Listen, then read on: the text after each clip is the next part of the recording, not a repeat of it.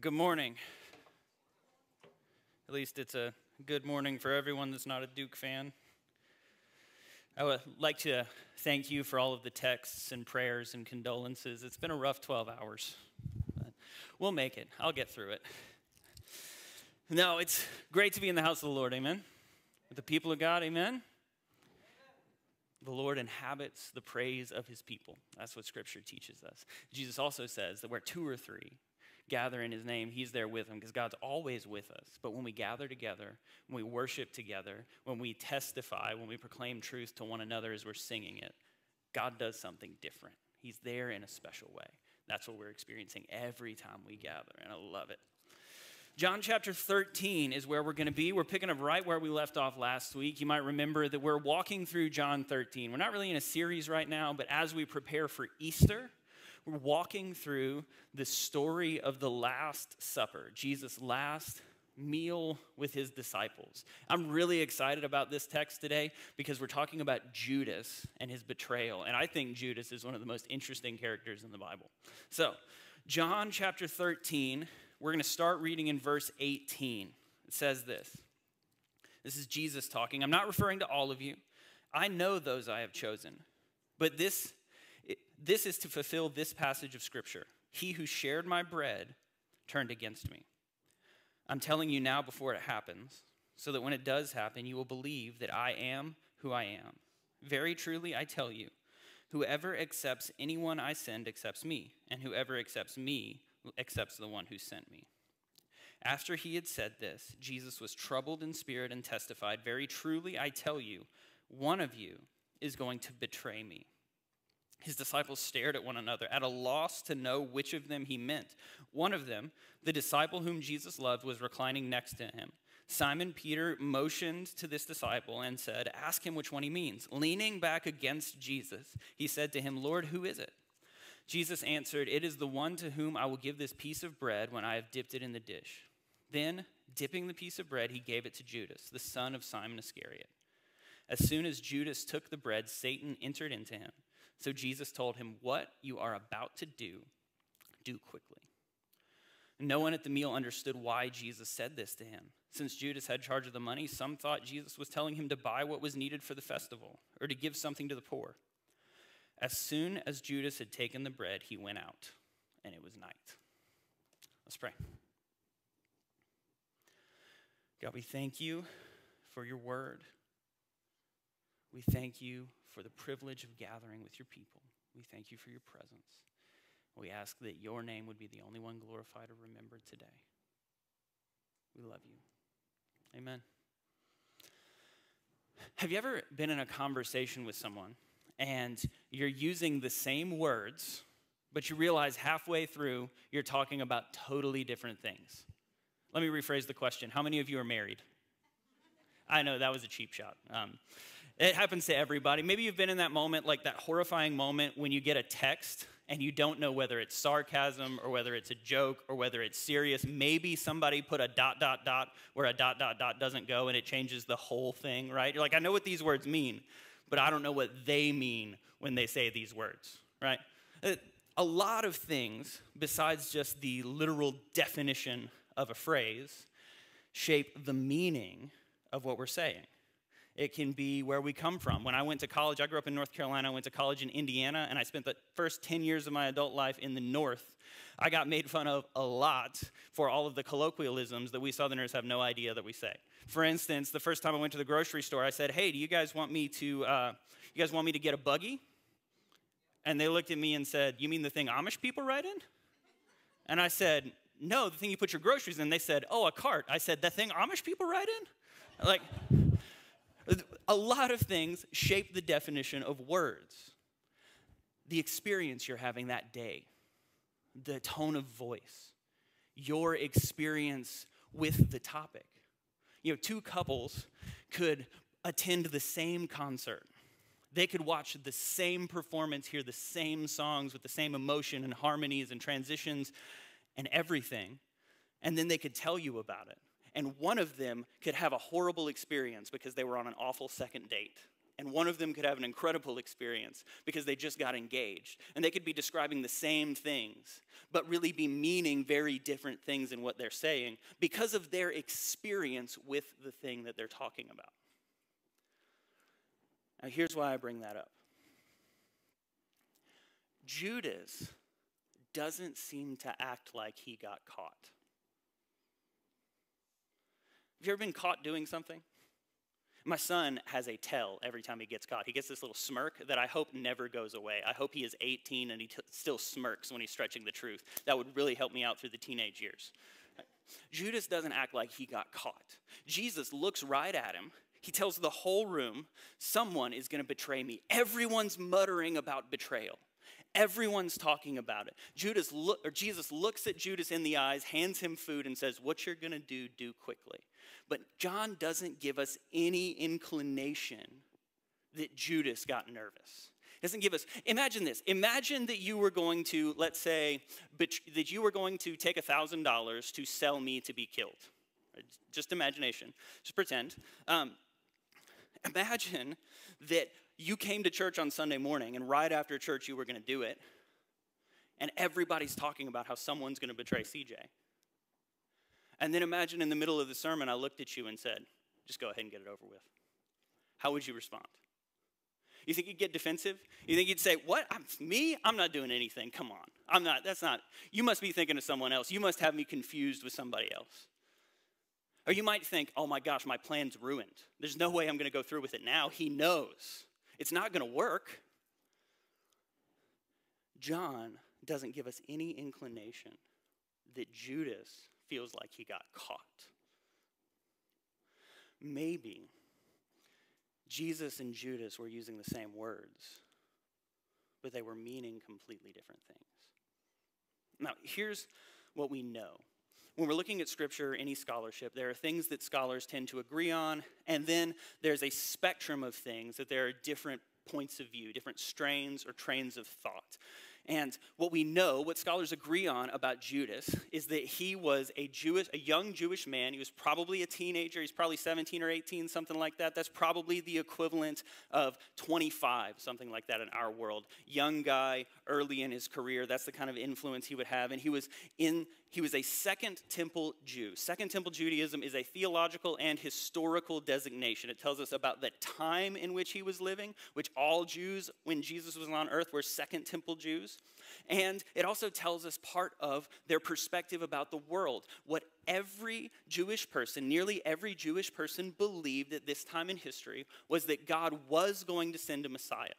They believed God was going to send a Messiah or a Savior or a Christ, someone to come and rescue the people of Israel. But nearly every Jewish person alive at this time thought that that Messiah was a political and military leader. They believed that God was going to send someone to set them free from Roman rule. For the last few hundred years, the Israelites had been oppressed and conquered by one nation after another the Assyrians and the Babylonians and the Persians and the Greeks and now the Romans. And these were people that had prophecy in history in which God said, I will raise you up, I will make you a great nation, all nations will be blessed through you. And they could remember stories passed down from generations of David and Solomon and the glory of Israel when their nation was the most powerful nation on earth. And in their mind, their God got glory when his people were elevated. So they believed that God was going to send a Messiah who was going to align them with the law, teach them the truth, and then organize a militia and overthrow the Romans and it was going to be empowered by God. In fact, over the last few hundred years before this had happened, there had been multiple revolts that had been squashed by the Romans that people had said, maybe that's the Messiah, maybe that's the Messiah. But each time the Romans had squashed the rebellion and the, they'd proven that the Messiah hadn't come yet. So everybody, Judas and all of the other disciples, believe that when God sends a Messiah, that that Messiah is going to pick up a sword. In fact, we know from later on in the story that all of the disciples were still wrestling with this idea. They believed Jesus was the Messiah, but they still didn't fully understand what Jesus came to do. That's why, if we were to keep reading a few chapters, you would see that when Jesus gets arrested, one of his disciples takes out a sword and cuts off someone's ear. And Jesus says, No, that's not the way. Because this was the common way of thinking. And Jesus was slowly teaching them that he came to bring a different kingdom, that he came to teach a different way. But that was unraveling their entire worldview. So that's what we know about Judas. We know that his perspective was Jesus is a Messiah, and a Messiah is supposed to set us free. Now, what we also know is that at this time in history, there was a group of people known as the Zealots. Zealots was, was a sect of Jewish people. They were a political and religious group or community, and we might think of them kind of like the Proud Boys or Antifa. They were extremely like passionate about their beliefs and they weren't overtly violent, but violence kind of went where they went. Violence was right under the surface in their thinking. The zealots were people who believed not just that God was going to set the people of Israel free from the Romans, but that it was an offense to the name of God that the Romans would rule the people of Israel. They believed it was required for them to be loyal to God, for them to resist and do anything in their power to fight against the Romans. In fact, one of Jesus' disciples was a zealot. He's known as Simon the Zealot, not Simon Peter. I know the names are confusing, but it's a different Simon. One of Jesus' disciples was already one of these passionate, committed revolutionaries who might not be openly violent, but had violent tendencies. Now, here is where scholars disagree. There's a spectrum of scholarship about Judas. We know that he was a young Jewish man, and we know that he was familiar with zealots. There was also a group of people in this time in history called the Sicarii. Sicarii were early Hebrew assassins. They were before ninjas, they were before hitmen, they were before all of it one of, we really, really need Ridley Scott and Russell Crowe to make a movie about the Sicarii. It would be incredible. In fact, the movie Sicario came out. I haven't seen it. I don't know whether it's good or not. But that movie, that word Sicario in Spanish means hitman, and it comes from the Hebrew word Sicari, which means assassin. Sicarii were called daggermen because they walked around with coats on and with daggers under their coat because they were zealots who were radicalized and they were ready to kill a Roman anytime they saw him. They were some of the earliest assassins in history. Now, there are some scholars, not all scholars, but there are some scholars that hear Judas and they hear Judas Iscariot, and they think that that name Iscariot was a designation of his affiliation with the Sicarii. Like I said, not all scholars believe that. Some think it was just his family name, some think that it was just the region that he came from. But there's at least some evidence to believe that Judas was a radicalized, violent person who was committed to God, was zealous for his ways, even to the point that he would commit violence in the name of his God. Now that changes the way we look at Judas, doesn't it? Because everybody, everybody in this era, everybody who believed Jesus was the Messiah, would have been waiting for the day when Jesus was going to start the revolution. And somebody like Judas, somebody who was radical in his commitment, he might have been getting impatient. You know, we tend to typecast Judas as this conniving, backbiting, sort of manipulative person, and how could Jesus ever trust him? How could he ever be part of the disciples? But I think there's more to it than that. Because maybe Judas wasn't just selling out his best friend for 30 pieces of silver. Maybe Judas thought there is no way the Messiah would let the Romans arrest him. Maybe Judas thought there is no way that the Messiah would let them would let them put him in jail. There's no way the Messiah would be executed. This will start the revolution. This will force Jesus' hands. And what if Judas had this plan this plan to start the revolution that he so desperately believed in. And he was sitting at the table listening to all of the disciples whisper about who was going to betray Jesus. And when Jesus looked at him and said, What you're going to do, do quickly, maybe Jesus was talking about betrayal, but Judas heard affirmation. Maybe Judas heard, I was right. It's time to start the revolution. Now, scholars disagree on this. We will never fully know what was going on in Judas's mind. But here's what we do know. No matter what you believe about Judas, we know that it is completely possible for someone to spend years following Jesus and still so completely miss who Jesus is that you wind up betraying him. And it's possible that we could spend years following Jesus and be so far away from who he is that we don't even realize that he's not who we thought he was. You know, you might be familiar with the fact that after Judas saw what happened to Jesus, that he gave the money back and committed suicide because the outcome that happened isn't the outcome he was hoping for.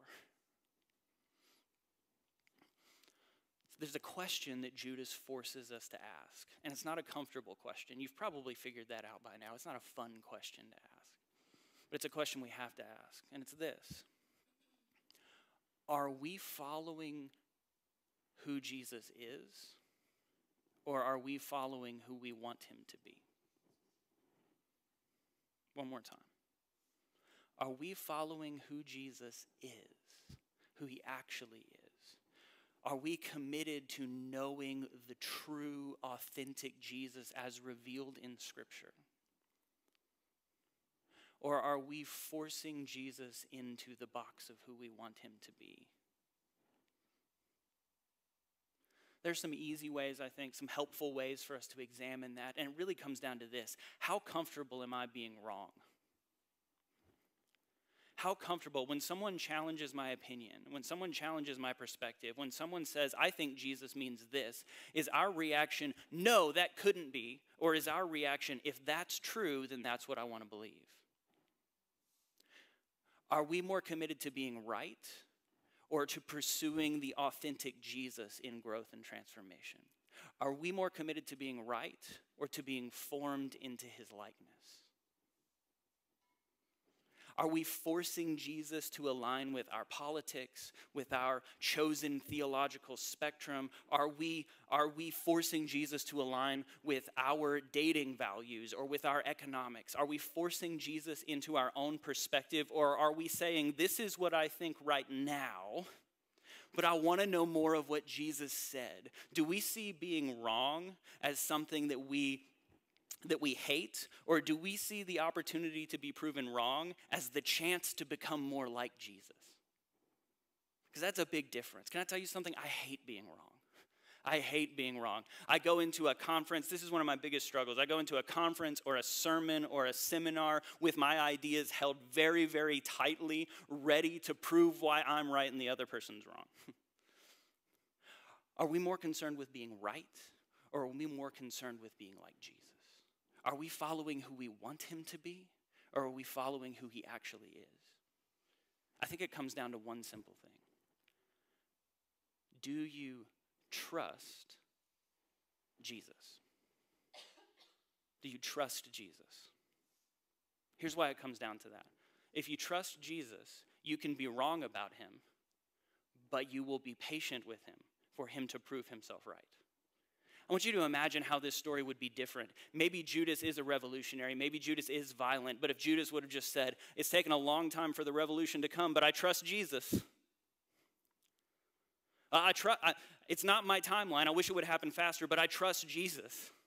You think maybe he would have waited long enough to see the truth? You think maybe he would have waited? You think Jesus would have been patient with him? Because Judas had been wrong about Jesus for three years, but Jesus had been patient with him. All 11 of the other disciples had been wrong about Jesus over and over and over again, but he'd been patient with them. Because Jesus is patient with us when we get him wrong. He is patient and kind and loving and gentle with us when we get Him wrong. And if we will trust Him, then He will guide us into truth and into what is right. See, this, this is what it looks like. When, you, when you're looking at your life, do you trust, let's say, when you're looking at your sexual values, do you trust the way of Jesus and do you trust that it is better? Do you trust that if I make this sacrifice and deny myself this thing that I want, that Jesus' way will actually be proven more fulfilling and more joyful and more compelling? That Jesus will be proven better? Or do you say, This is what I want to do right now, so I'm going to take a scripture out of context and use it to affirm what I already want? Do you trust that the way of Jesus is actually better, or do you cling to what you want to be true and affirm it with Scripture? When you're looking at your finances and you see the way of generosity that's difficult and it doesn't make a lot of sense, and then you see the way of the world that is hoarding and building up and keeping for yourself, do you trust that the way of generosity, that the way of Jesus is actually better for you in the long run and it's better for the world in the long run? Or do you cling to what you already believe and what's comfortable and then take scripture out of context to affirm it? Because just like Judas, if we try hard enough, we can make Scripture say whatever we want it to say if we take it out of context and attach it to what we already believe. It's possible to be so committed to what I want to be true that I don't see what is true. It's possible to be following my own conception of Jesus rather than the real Jesus. So, do you trust him? Do you trust that his way is better? Do you trust that that area of tension in your life where you feel conviction and you feel like something needs to change, do you actually trust that what Jesus is inviting you into is going to be better for you and your family and for the world? Or do you not really trust that it's going to work out in the end, so you cling to your own ways and spiritualize it? This is a temptation we face continually. It's a lot easier to imagine Judas as basically Smeagol from Lord of the Rings, conniving and working in the dark and backbiting and purely evil. It's a lot more difficult to see that Judas is a lot more like me than I thought.